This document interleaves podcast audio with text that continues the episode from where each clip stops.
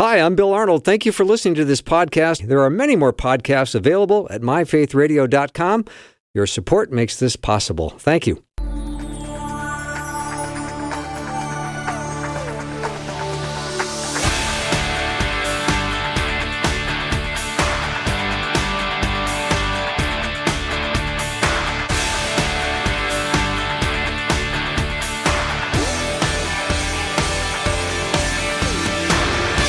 And a warm welcome to the afternoon show. I'm Bill Arnold. I am so glad that we're going to be spending time with Dr. Mark Muska this hour.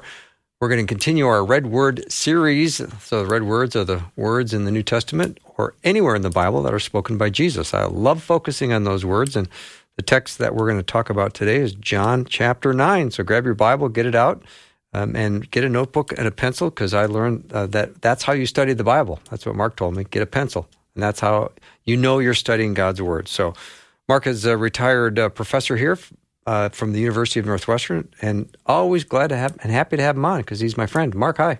Hey, how you doing, Bill? Well, you know, I'm in preparation for today in John chapter 9. I'm looking uh, at John chapter 8, where it says in verse 12, when Jesus spoke again to the people, he said, I am the light of the world. Whoever follows me will never walk in darkness, but will have the light of life. And I was wondering if there isn't some symbolic elaboration that's going on in the next chapter regarding the narrative of the blind man. Yep, you bet. Uh, that's not a, a, a coincidence. I didn't think so. in fact, John loves to do this through his gospel.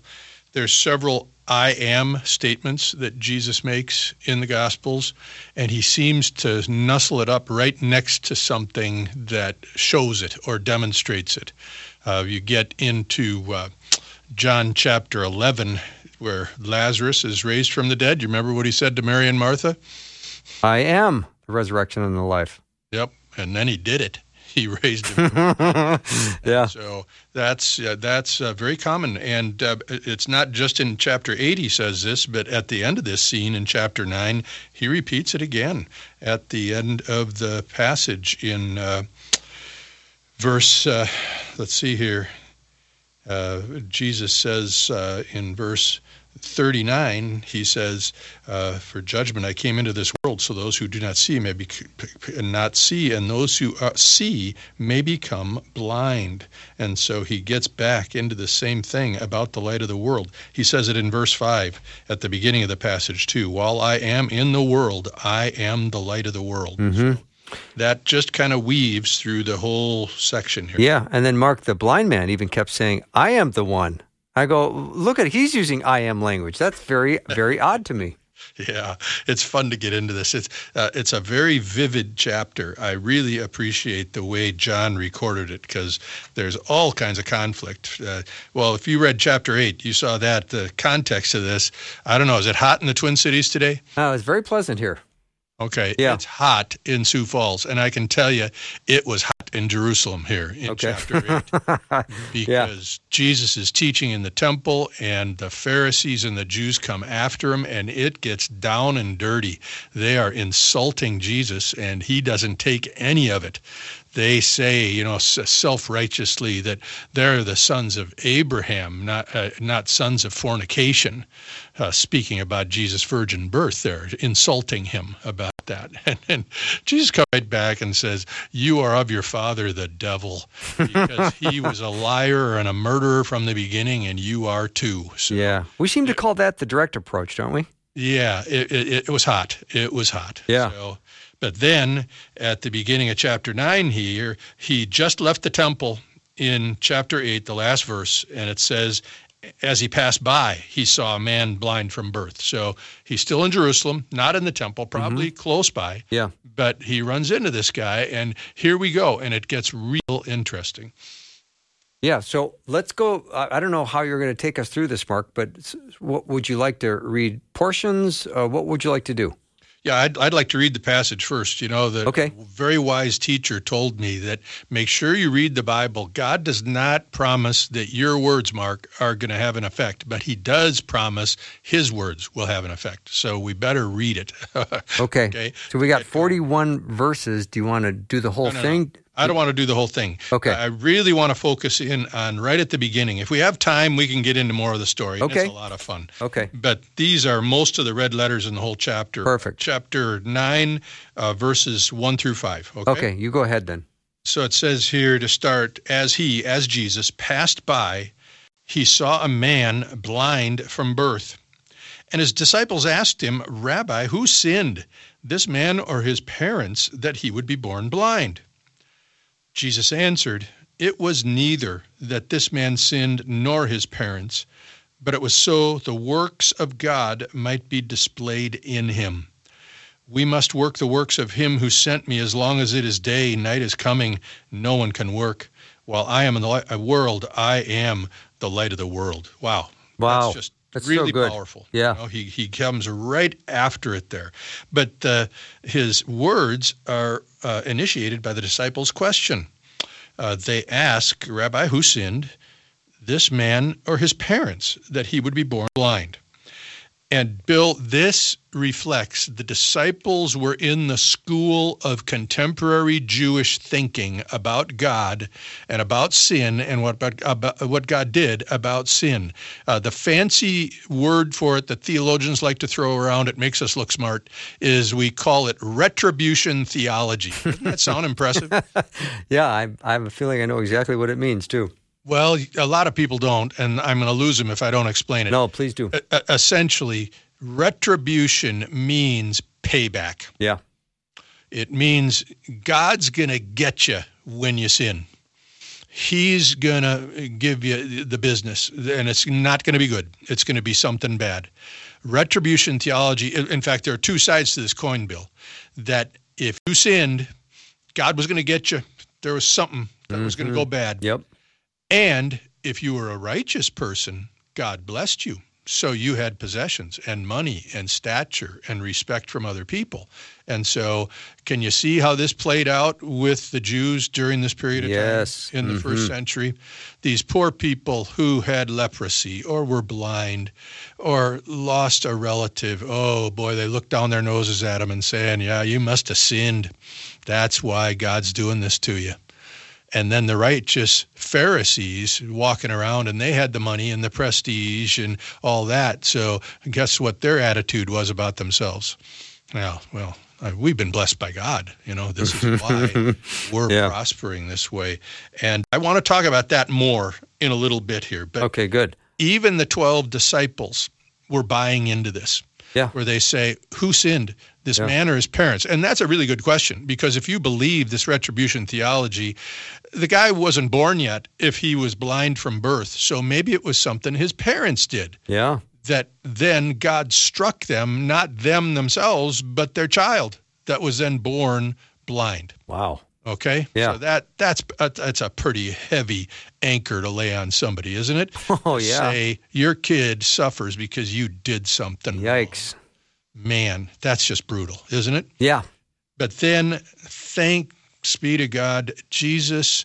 He, the answer is so beautiful, Bill. It's uh, you just want to sing a worship song or something because you see what he says. This whole passage turns around verse three, where he says, "Jesus answered, It was neither that this man sinned, nor his parents, but it was so." That the works of God might be displayed in him. Can you understand what he's saying there? Just Well, unpack that. Mark. I wish I could. Uh, you know, when I was reviewing this for today, I go, oh, here I go again. I'm going to be asking the tough questions. First of all, I'm very glad that the Lord corrected his disciples quickly. I appreciated that. And the next thought was one I've had many times before that, you know, did in the sovereign plan of God, did he allow this man's blindness for the works of God to be displayed? Sounds like that to me. It does.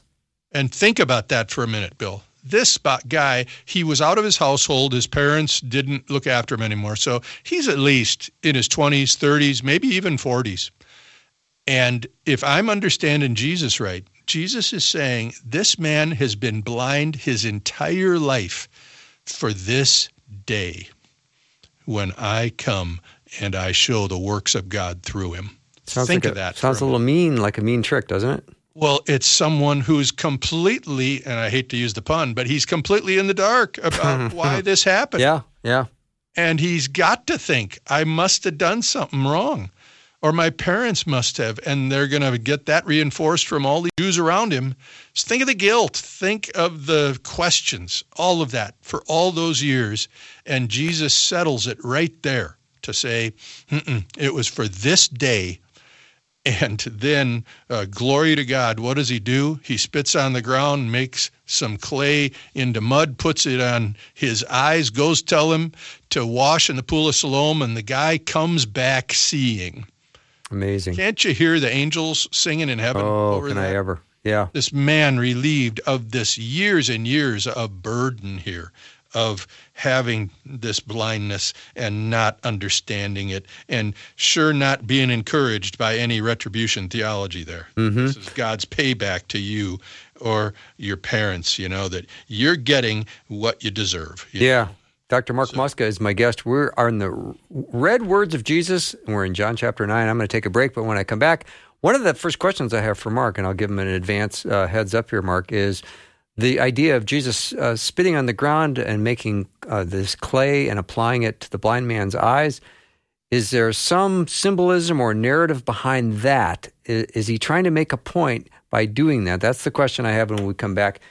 We'll take a short break. If you have a question or comments, 877 933 2484.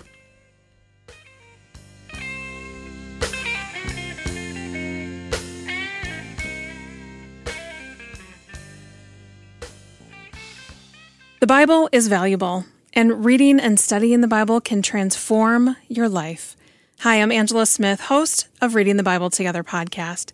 Several times a year, we release a new Reading the Bible Together study. We've studied Luke, Daniel, Advent, Lent, and so many more.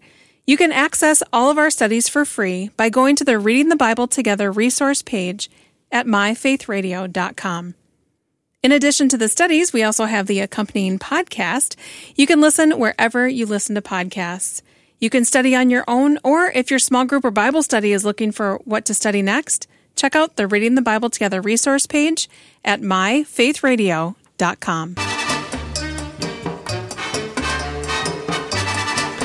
I'm back with my friend Dr. Mark Muska. You usually know him from Ask the Professor, but today he has jumped into our uh, Red Word series, so the words of Jesus, and we're looking at those red words that are in John chapter 9, the healing of the blind man. I'm so glad you tuned in today because this is such a rich passage, and Mark's got a lot to teach us today. And right before the break, Mark, I was thinking of the is there symbolism? Jesus spits on the ground and makes clay of the spittle, and then he applies this clay to the blind man's eyes. Is this some kind of narrative of some kind? Are we getting some kind of message? Is he saying, I'm the I'm the potter, and what is what if yeah. what does this mean?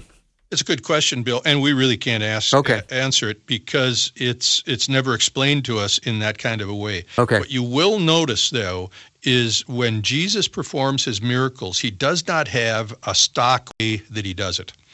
Sometimes he prays over the person, sometimes he touches them, sometimes he doesn't. Here he's using this dirt to wipe on the guy's eyes. Uh, there's one time where he uh, is healing a blind man. He says, "Do you see anything?" And the guy says, "Well, you know, everybody looks like trees walking around." So it didn't seem to have the full effect. And Jesus did the miracle again, and then he could see clearly. So I like that because it gets away from magical kinds of thinking. Yeah. If you have the right potion, if you got the right stuff like yeah. dirt, and if you have the right uh, thing to say over it, then uh, kabam Shazam, yeah. you've got these powers, you know. Mark, it and, almost seems for a second that Jesus was like my ophthalmologist. Better like this or better like that? Better like this?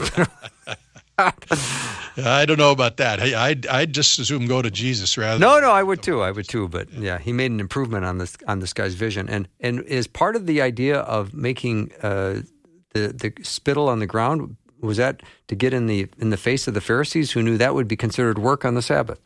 Yeah. Uh, again, it doesn't say that, but Okay. I can I can see him thinking it. Okay. Because that's another thing Jesus really loves to do. He rubs the Pharisees' nose in it when he does these things on the Sabbath because they get all bent out of shape. You know, they're about to go apoplectic because he's working on the Sabbath, and so that is he, he, I think he's doing it on purpose. He has to try to break through to these legalistic Pharisees about what's important, and uh, this is more important than some uh, legalistic regulation that they made for the Sabbath. All right, Mark, let's continue. I've got my my pencil out, ready to go. Take notes. Yeah, well, this, you know, we got to talk about this for a while, though, about this retribution theology. Okay. Bill, because it is such a killer. And I am astounded how many people still yet today in the 21st century who love Jesus and follow him, they still think this way. That there uh, something bad happens, and it's because they did something to deserve it. I used to tease students, you know, some student walking over to class and he drops his books in the mud, and he starts thinking, "Oh yeah, uh, God did that because I didn't have my time in the Bible this morning." You know, You- we link it up like that Yeah. to try to explain it. So if somebody's suffering, well, you must have done something to deserve it. And you know, the suffering is bad enough. And then you bring that guilt of this retribution on it, and it's just not right. It's it's it's just like football with piling on, you know, Uh, it's it's too much. And then the self-righteousness that it gives if people are doing well and they think this is God's blessing on their lives, you know. So uh, it, it's just it's poison. It it's uh, and it, I I've I'd like to say too, and the reason it's poison is that it's got some truth to it, but it twists that truth. Hmm. That's the most subtle kind of poison out there. If you say something blatantly wrong, hey, you know, God wants you to go murder people. Well, you know, nobody's going to fall for that one. You know, oh no, no, do not murder. Ten Commandments. Mm-hmm. Get lost. You know, you're, you're going to tell the guy where to go. And but if you can mix the truth and just get some lies or some falsity in there, much, much more dangerous. So, I mean, think about it for a minute. Let's just let's just talk about this question: Why do bad things happen? Okay, and I'd like to offer you there's at least three possibilities of why bad things happen. Okay, the first one is is yes, it could be because of sin. And in this way, retribution theology has a little bit of truth in there. So, for example, if somebody gets behind the wheel of a car that's been drinking and is stone drunk and goes out and kills a family uh, in a head-on collision, that is that is sin that, that that's causing that bad thing to happen. Mm-hmm. Okay, so we have to keep that on the agenda. It could be that someone does something that's wrong, and these are the consequences of it. Okay, so mm-hmm. you see the truth in that. Well, I sure do. Yeah, there's another one that's even more subtle. A second possibility is that sometimes God uses these bad things to accomplish better things. Mm-hmm. So I think about it for a minute. Uh, you've got this woman who has this thriving entrepreneurial business. She doesn't want to have anything to do with God because she's a self made woman and she's going ahead, multi million dollar business and all that. Well, something bad happens, the business goes bankrupt. But something maybe good comes out of that because she looks to God for the first time and realizes she's not got control of this thing. And mm-hmm. she maybe needs to reconsider here about just what life is and just how independent she really is. She's thought that all her life, but now, wow, what a what a terrible thing to happen, but something really good might cap, come from that. She might be open to the gospel for the first time in her life.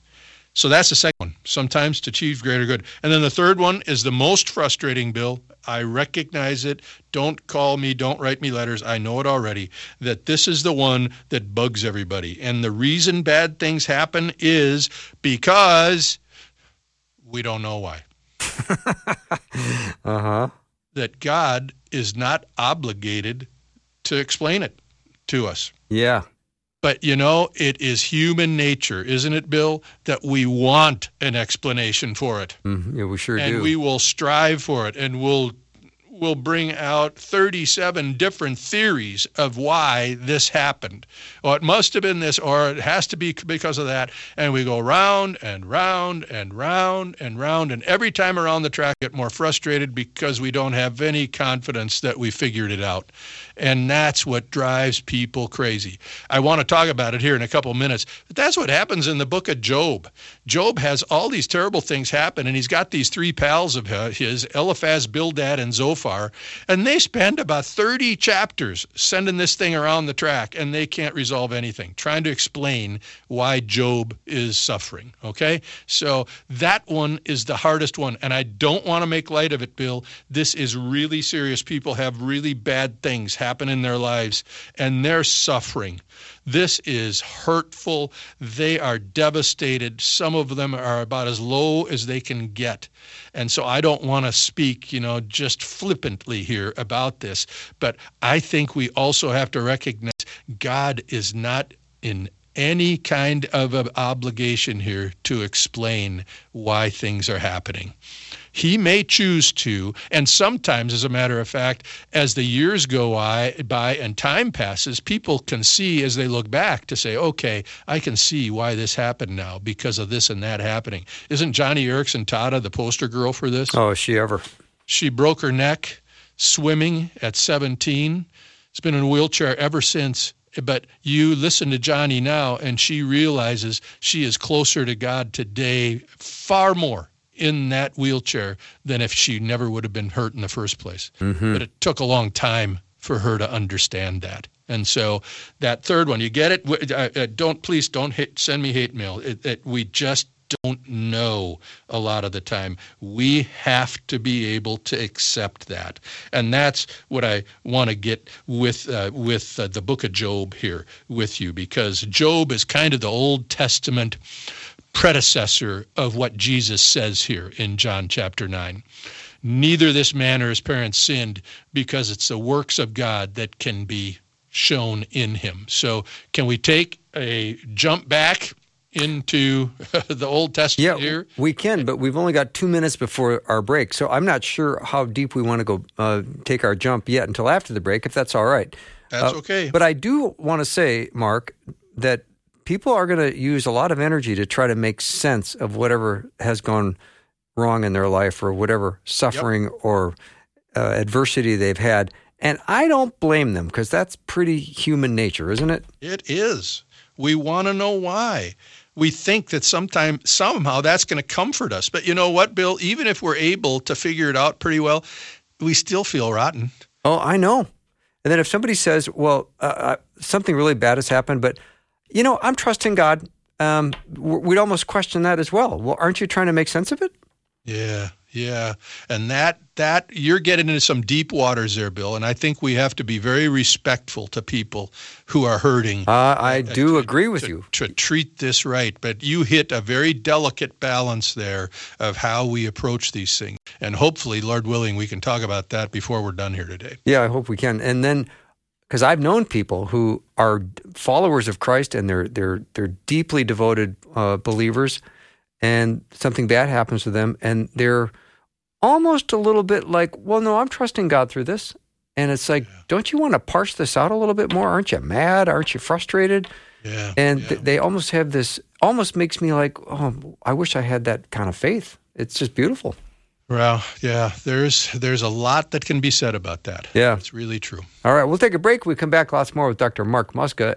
Open your Bible, John chapter nine. We're talking about the healing of the blind man. If you have a question or comment, I know Mark would be happy to take your question. 877 933 2484. Although this is not an Ask the Professor segment, Mark's just going to be teaching on uh, John chapter 9. No doubt he'd be open to a question. Again, 877 933 2484.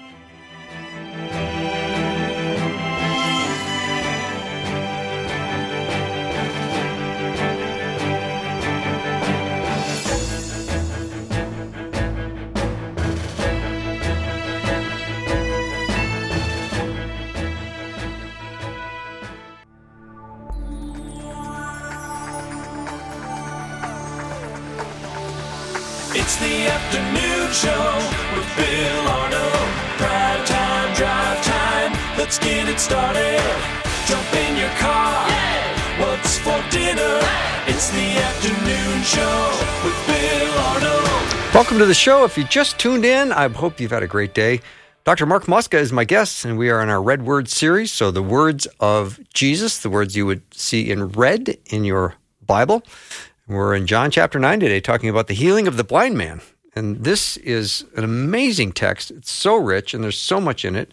And, Mark, you're going to take us back to the book of Job to get some context for this. Yeah, it, it, Job is helpful for this. It's it's the book that most people think about first about uh, thinking about uh, what do we do, uh, how do we explain when bad things happen to us, because Job really experienced it full bore, and there's great wisdom in the book. And so I, would like to just uh, point out a couple things, just for context. If people haven't read Job lately, uh, he is described as blameless, upright, fearing God, turning away from evil. But then his life falls apart. In chapter one of Job, his cattle and all of his livestock are ruined. His sons and daughters are killed, and he goes into mourning. Uh, he says that uh, naked I came from my mother's womb, naked I shall return there. And then this this is the words of a great worship song. The Lord gives and the Lord takes away. Blessed be the name of the Lord. And so he does not sin with his lips. He does not blame God. But then in chapter 2, his health is is taken away from him. He has these boils where we're going to pick it up in verse 8 where he's laying in the dust scraping himself with a broken piece of pottery. And in uh, verse 8, it says this uh, Job took a potsherd to scrape himself while he was sitting among the ashes. Then his wife said to him, Do you still hold fast your integrity? Curse God and die. Not exactly helpful no. for her to say that. But then listen to the wisdom here. But he said to her, You speak as one of the foolish women speaks. You ready for it? Shall we indeed accept good from God and not accept adversity? In all this, Job did not sin with his lips. That is really, really good. In fact, that is the challenge for us. That was the challenge for that young man who had been born blind. He might not have been aware of it, but are, are you? Do you accept good from God, Bill? Yes, I do. Yeah, I do too. Yeah, well, I'm then, a big fan of that. Then the challenge is: Are you going to accept the ver- the adversity? Then, well, accept the bad time. Yeah, you always say to yourself, "What are my options?" Uh, I've got him to go through this with me, right? But I'm not as happy uh, with the adversity as I am the blessings. No, and notice here that word "accept it," or some translations say "receive," both good and adversity from God. To accept it, unpack that a little bit. To accept it, it does not mean you like it. It does not mean you agree with it, and it doesn't mean that you necessarily understand it but we're challenged to accept it. That we know God well enough to know that something is going on here and we don't know. Job is a pitiful case here because there's a whole thing going on behind the scenes here, behind the curtain between Satan and God. Job hasn't done anything to deserve this of what's happened to him. And so there's we're stuck with that ourselves so many times. We don't know but are we willing to accept it and to continue to trust the Lord through through the trial and through the adversity? That is the challenge that we face in in this situation. Mm-hmm. Dr. Mark Muska is my guest as we are in John chapter nine. I really appreciated that illustration from Job. I, I am always I, I always marvel when I hear of Job's replies. It's just like really, it's just amazing. Yep, yep. He did uh, he he trusted God. Yeah. Now, he had his problems too, and God has to rebuke him at the end of the book because he he he said over and over again, "I don't know what I did wrong. I don't think I did anything wrong." And by saying that, it implied that God is unjust to him. And so God's got to call him up on that and say, no, no, no, no, no. They're, you're crossing a line there, Job. But that's about as far as it goes. And God restores Job's possessions and uh, prosperity at the end of the book. So uh, he was obviously caught in the middle of something here on a, a cosmic level. Mm-hmm. Mark, did Job make it into the uh, Hebrew chapter 11 sort of uh, Hall of Fame of Faith people? I don't know if I remember him one. being I, in there. I don't think he is. I don't think he is I is might either. Be wrong on that one. Yeah. Yeah. So, but he continued to believe in God, and he was not going to let his circumstances uh, get in the way of him trusting God. I mean, Bill, I can give you a couple of passages. Paul is great for this, as a matter of fact, where he helps us understand that some of the possible use that God gives for uh, these uh, kinds of adverse situations. Paul does in Romans uh, chapter 5 at the beginning of the chapter, and then uh, James jumps in there in James chapter 1. So I know this doesn't comfort people very well, but at least it helps us to accept it when we're going through adversity. Where, uh, listen to what Paul says here. I'm reading from Romans 5 3. He says, and not only this, but we also exult in our tribulations. You got to be crazy, Paul. No, he's not. Why? Because he says, knowing that tribulation brings about perseverance, and perseverance, proven character, and proven character, hope. And hope does not disappoint because the love of God has been poured out within our hearts through the Holy Spirit who is given to us. Now, I don't know about you. Uh, again, I'm going to take a little uh, survey here. Uh, Bill, uh, do you like the idea of uh, of persevering in life? Oh, do I ever? Sound good? Oh, it sounds fantastic. Yeah. Do you hope to have proven character? I really do, Mark. Yeah, me too. Yeah, And then, do you want to have the hope that does not disappoint? most definitely. Yeah. Well, did you see what is it was at the beginning of that I ignored tribulation? that. Part. Yeah. you know, we'd like to chop that first part of this thing and say, "Go, give us the rest of this, would you, Lord?" Nah, doesn't work that way. Yeah. That this is one of the things that gets to that second reason I gave you of why bad things happen. That God uses these things to accomplish much greater good in our lives, in the world, in the church. Uh, even though uh, we suffer, we have uh, we have this this great confidence in God. Uh, let me read James. He does the same thing at the beginning of his book. People like to skip right over this when they start reading James because they don't like it. He says in verse two, "Consider it all joy, my brothers, when you encounter various trials." Knowing that the testing of your faith produces endurance. And let endurance have its perfect result, so that you may be perfect or complete, lacking in nothing. Okay, do you want to be perfect, Bill, and complete, lacking in nothing? Yes. Yeah, you do. And do you want to be able uh, to uh, be endure when things get rough? Yeah, you do. So I do too. So guess how it's going to come when the trials come? Mm-hmm. We don't live in this sunshine world where everything goes great, and uh, that uh, that's just an unreal thing. I worry about us. I worry about myself, and I worry about my fellow Christians in the United States, where so many things that are a part of everyday life that makes it difficult around the world, those things have been removed for us. We have unreal luxury and comfort and things in this country that so many of our brothers and sisters in Christ don't have in other continents. And so it's real easy to resent and rebel and to shake our fist at God when something happens to us that we don't like. Uh, this is uh, it, it's a tough pill to take. And f- friends, I'm taking the pill myself. Okay, I'm not just giving it to you. We need to check our expectations of life, of God, of what He's going to do in our lives. Sometimes it's not going to be all roses and honeysuckle. Yeah, Mark, I think I started saying like four decades ago, uh, I, I would love the character of my grandmother, but I'm just not sure I would want to go through the adversity she went through. Yeah, yeah. And how many of, many of us can point to that type of testimonial Right. in people's lives? But you can't get the character without the adversity, right? That's the way it sounds. Yeah. So, so we need day. yeah, we need to study and reflect on this time and time and time again because eventually I think we'll we'll understand what it means. Because initially, when you read that, you're going, "Eh, that doesn't interest me." This mm-hmm. adversity, I, you know, I can't be joyful in in my suffering. Yep, yep, yep. I agree completely. And you know, Bill, this is also, though, where the brothers and sisters in the family of God can be of such encouragement and, and, and strength for us when we're, we're struggling to accept these things. That even though we don't understand it or like it or agree with it, it's great. Sometimes they they may say things that might be a little bit too direct, and we don't like it. It can hurt, but they can help so much to encourage us to persevere through these kinds of trials. Mm-hmm. When we were uh, talking earlier in the hour, and I'm looking at my notes because I wish I could read my own handwriting, Mark. That's a problem I have.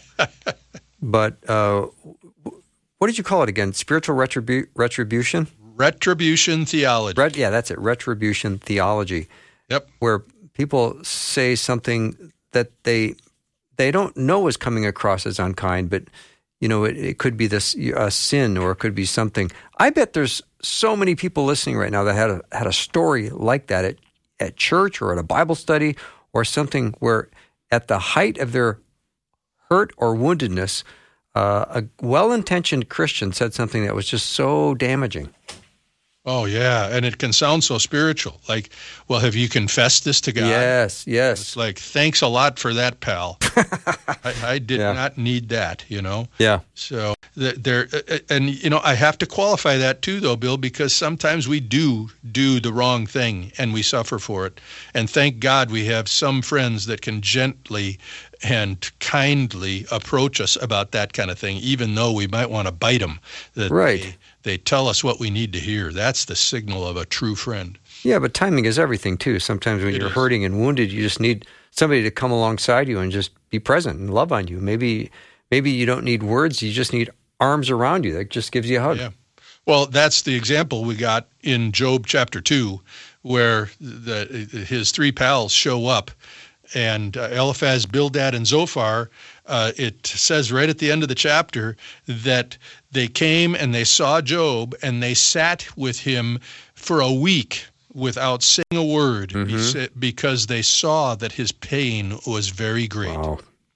And then that's the highlight of the book for those three. And then Yeah. as soon as they open their mouth, it starts going downhill in chapter three. So that there is a great place for that. Th- th- There's such a there's such a need to get this on the teeter totter though, Bill. To say sometimes people need that silence of an arm around them Yep. and to cry with them and Yep. to just shut up and let the person unravel a little bit. No doubt about it. That is appropriate in some circumstances. But you know what, too, Bill? There's also the time where you need to be ready to be able to speak the truth of the scriptures Amen. and of Jesus into the life of people that are hurting. Amen. You Yeah. have a woman who has had a miscarriage again and can't seem to carry a baby to term, and she's devastated by that. You throw your arm around her, but what do you say when she says, Where's God in all this? Well, let me throw my arm around you. Well, no, I, that's nice. Thank you for that. But I really would like to know where's God in this? So we also have to be prepared to speak lovingly the truth of the scriptures into the pain of people. It's not enough just to be a hugger.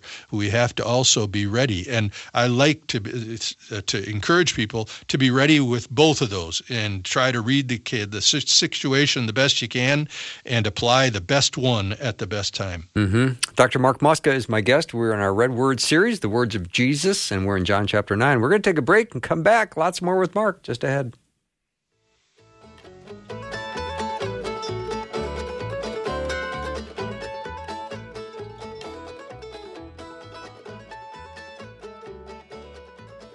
Faith Radio and Afternoons with Bill podcasts are available because of listener support. If you are a supporter, thank you so much. Becoming a supporter today by visiting myfaithradio.com.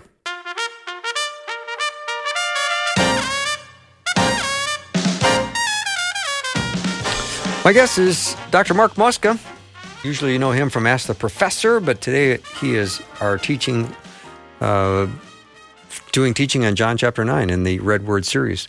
So, Mark, it's sensational hour so far, but let's get to this point where we can walk away with some applications from John chapter 9 for today. Yeah, I, I would just kind of summarize the things we've been talking about. You know, uh, th- think of where you're at today. If you're listening to this, are you, are you experiencing trials, uh, difficulty? Are you disappointed? Are you Yes. sad? Yes. Are you crushed Yes. by things? Okay, uh, just to summarize a little bit, I think we're challenged with this example of Job. The Lord gives and the Lord takes away. Blessed be the name of the Lord. To accept it, not necessarily to like it or to agree with it or understand. And that may take some time. That's not something that you can just wave some magic wand and you're ready to accept it. But that's the that's the destination that we go toward. Uh, secondly, we trust God that He knows what He's doing. Those Romans and James passages here, He is in the business of making us better followers of Christ, not necessarily cushy followers of Christ. And sometimes that means that there's got to be some suffering in there. But third, and we didn't talk about this, Bill, but I think it's really important to be honest with God with what we're thinking and what we're feeling. You know what? God can handle it, and He knows it already, even before you say it. So you're only kidding yourself if you think you're going to put some smiley face on this. You talked about that person earlier, Bill, that is able to trust God and smile through these kind of difficulties. Mm-hmm. I applaud them. I uh-huh. think that's awesome. But too. there's a, a tremendous danger there that they're trying to fool themselves and everybody else, and they're really hurting. And if they're hurting, God can handle it. If you're angry, if you're sad, if you're confused, uh, this there's a whole series of psalms in the book of Psalms, Bill, that are called the lament psalms. You know what it is to lament? It means to grieve. Mm-hmm. And David wrote a bunch of these. Uh, let me just read some of this from Psalm 3. It's a quickie where he says, O Lord, how my adversaries have increased. Many are rising up against me. Many are saying of my soul, There is no deliverance for him in God. That's somebody who's down. He's complaining. He thinks his enemies are going to overtake him, right? And he's telling God. He's not holding back on him at all. But you know what's so cool about these lament psalms, and maybe we need to do a program on this sometime, is that these lament psalms, there's the complaint, there's the honesty with God, but they always turn to trust in God. Hmm. That even though he's hurting, listen to the next verse in Psalm 3. He says, and they usually start with this word, but. Okay? But you, O Lord, are a shield about me, my glory, and the one who lifts my head. I was crying to the Lord with my voice, and he answered me from his holy mountain. That's where we seek our comfort, being honest with God, but then also trusting him that he will bring us through. You know, last night my wife and I were we just happened upon uh, the older version, the 1980s version of the movie Shadowlands about part of the life of C.S. Lewis. That will just break your heart because the story is about his relationship with this American woman that uh, Joy Gresham that he uh, and was fast friends with and ended up marrying her and she was sick with cancer and she died and when she dies C.S. Lewis grieves. He weeps with her son as they grieve uh, th- his wife and her his mother's death in this in the Shadowlands. And I just I love that because it's so real. C.S. Lewis is no less of a Christian trusting God for expressing that grief but he did trust God and he came through it. So that's that's the challenge that we have in front of us. And then last bill I would just urge people check your expectations step back for a minute and what do you really expect out of God? You may need to be more realistic with that and lower some of those expectations. It's great to aim high, but we also have to be ready for the realism of it all. Mm-hmm. Mark, God knows how we talk when we're desperate because I, I see that in Psalm 88, Where just the last four verses from my youth I have suffered and have been close to death. I have borne your terrors and am in despair. Your wrath has swept over me. Your terrors have destroyed me. All day long they surround me like a flood. They have completely engulfed me.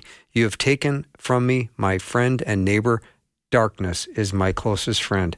In other words, I'd rather just be in the dark than be with you, God. Yeah. So many Christians, Bill, they're afraid to be that honest with God when they're feeling. I know they are. They read that and they go, "Oh, oh, I, I could never talk to God that way." Yeah. You know. How dare I? Well, why not? He knows already, and he wants you to come to him in every circumstance that you're in. So that just, uh, I I wish we could break that that uh, that hardness there that we seem to have in the Christian community about how we uh, how we handle adversity and how we relate to God in the midst of it. It's a big, big challenge.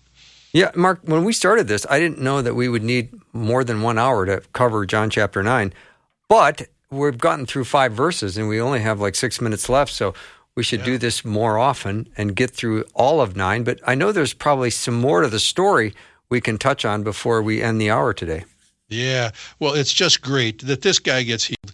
And everybody's seeing this, and then the Pharisees getting involved because uh, he gets healed on the Sabbath, and so they want to know how he got healed. They, he tells them that this man applied clay to my eyes and washed, and now I see. And the Pharisees get into an argument with themselves to say, "There's no way this guy is righteous doing this on the Sabbath. He's breaking the Sabbath laws. And then the other Pharisees going, how much more do we have to see for, to see the work of God here? And so they argue with each other.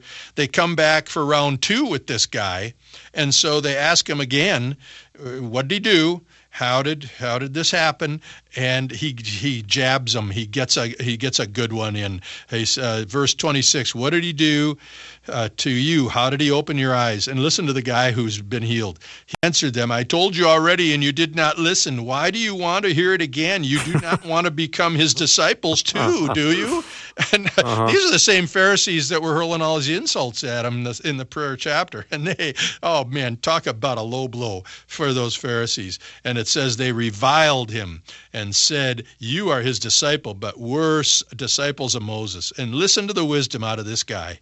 The blind man says, We know that God has spoken to Moses, but as for this man, we do not know where he is from. The man answered and said to them, Here's an amazing thing. You do not know where he's from, and yet he opened my eyes. We know that God does not hear sinners, but if anyone is God fearing and does his will, he hears him. Since the beginning of time, it's never been heard that anyone opened the eyes of a person born blind. And are you ready for it? If this man was not from God, he could do nothing. Amen to that. Yeah. So, Mark, I'm, I'm looking at the Pharisees starting to bicker about this, and I'm thinking, is anybody happy for the guy who just got his sight restored? They sure don't seem to be. They don't care. They're they're more concerned about how it got done. Yep, and the law. You know, And- yeah. this adherence to the law. That was their only hope. And again, Bill, there's a half truth there, isn't there? Because they did remain connected with God by observing the law. But when it becomes a legalistic monster, then you got a problem. Just with the Sabbath. Remember what Jesus says earlier in the Gospels. He said, uh, Man was not made for the Sabbath, the Sabbath was made for man. There's higher things here than this law on the Sabbath. Yeah. I just love this. I love his comment. Why why do you want to hear it again? Do you want to become his disciples too? I just, I just love that. It's so in their face. Yeah. And then at the end of the passage, this is really sweet. They put him out of the synagogue. He can't go and worship in the synagogue anymore. The Pharisees dumped this guy. So in verse 35, Jesus heard that they had put him out of the synagogue, and finding him, he said, Do you believe in the Son of Man? He answered, Who is he, Lord, that I may believe him? Jesus said to him, You have both seen him, and he is the one who is Ugh. talking with you. Oh, kapowie. Wouldn't you love to see reruns of this? Oh, yes. someday? Yeah. And It, that it, man, yeah. man says, Lord, I believe. And Yeah. he worshiped him. it's Man. just like that moment with Jesus at the, the uh, Samaritan woman at the well. Yep. Yeah. Yep. The person you were talking about, I am he. I just love those moments. They're some of my favorites in Scripture. You betcha. Yeah. Jesus, you just don't get tired of it, do you? No, no. I get I, I actually get more excited uh, hearing it for the 700th time. Yep. I, I'm with you, brother. Yeah. I don't know what what what is that about us, Mark? Well, I think we want to be with Jesus. Okay. I'm not arguing that at all. Mm-hmm. yeah. Well, thank you once again for being uh, my awesome guest and my friend and, and talking about John chapter 9. And this is so encouraging. You bet. It's always fun, Bill. You know that. I know it is. I, I do this every day if you'd agree to it, but you probably wouldn't. So. I'm not saying anything right now. Okay, I, I figured so. Well, have a great evening. Uh, blessings to what, do the grandkids? They start school next week or? They just started yesterday, and we get the three of them uh, tomorrow and Friday. It's going to be chaos, but it's going to be glorious. Is it overnight? oh, you bet. do you hire an outside security firm or you just do it yourself? We maybe should, but we do it ourselves. Well, blessings and good, and uh, have a wonderful, uh, wonderful weekend. Thanks a lot, brother. You Take bet. care of yourself. You bet. Dr. Mark Muska has been my guest. If you missed any of today's show, I do have to say thank you to my awesome guests. Dr. Don Bierle was in hour one. We talked about evidence for God, and Don did an awesome job. And then Mark has just finished talking about John chapter 9. There's so much rich stuff in John chapter 9 that I know for a fact I'm going to go home and re listen to this hour uh, just because I want to hear more of Mark's teaching and I want to make sure I get it right and write it down. So I encourage you to go to myfaithradio.com, check out the podcast. Thank you so much for being with me today. I've loved being with you. All right, I'll see you tomorrow. Lots of guy talk coming up tomorrow. Have a good night.